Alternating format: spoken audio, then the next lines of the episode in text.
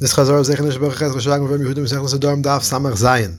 Perek Nara Hamay Rosa, Perek Asiri. Zok the Mishnah Deshmaya. If an Arusa who's a Nara makes a neder, her father and her husband may together revoke, revoke meaning be mefer, her neder. If the father or the husband did a hafar without the other, the neder is not revoked. It goes without saying that if one of them actually confirms a neder, that the neder would not be considered to be revoked. When the Mishnah begins and says that the father and the husband must revoke the neder, that already teaches that one of them alone could not make a revocation. If so, why does the Mishnah's second statement have to specifically say that uh, they can't individually make a revocation? The Gemara says we may have understood the Mishnah Mishnah in the beginning to mean that either of them could do the hafara. The Mishnah therefore clarifies that, uh, clarifies that only both of them together can make the hafara.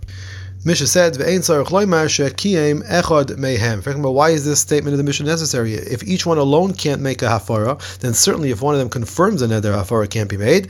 And for the Gemara, the Mishnah is teaching that if initially one of them was mefer and the other one confirmed another, and then the one who confirmed it annulled his confirmation and wanted to be mefer as well, the hafara would not be an effective hafara because the hafara of the father and the husband must be done at the same time.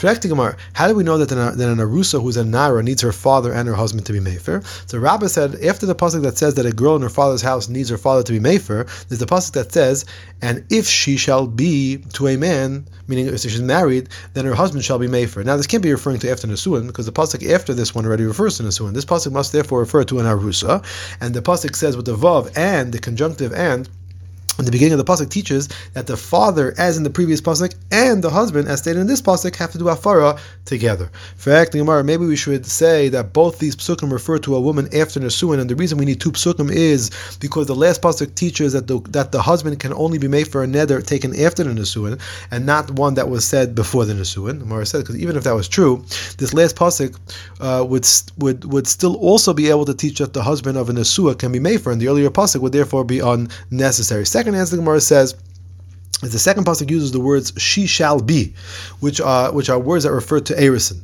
And therefore, must be referring to Azman of Erison, not Azman Echan Nesuin.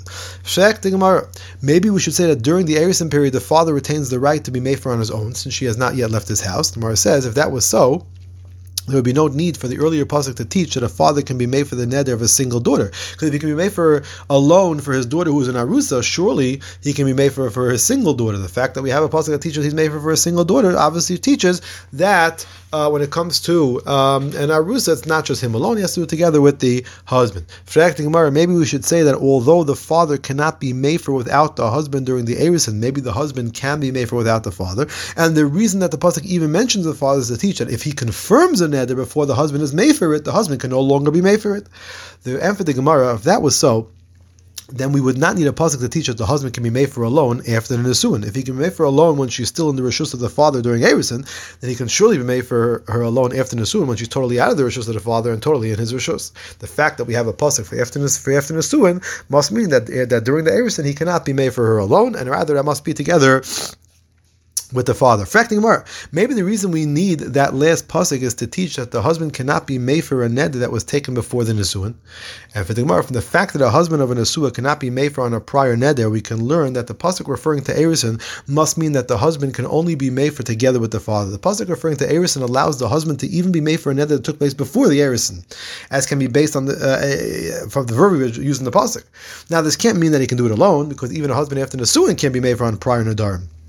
Therefore, it must mean that the pasuk is referring to him being mefer only together with the father, and we see that therefore that it's only when the husband and the father are together, when they're together, they can be mefer during this period of erison, when she's kind of not quite uh, out of the father's house yet, but not quite in the rishus of the husband yet. But um, before going into erison, it's the father alone, and after nesuin, it's the husband alone.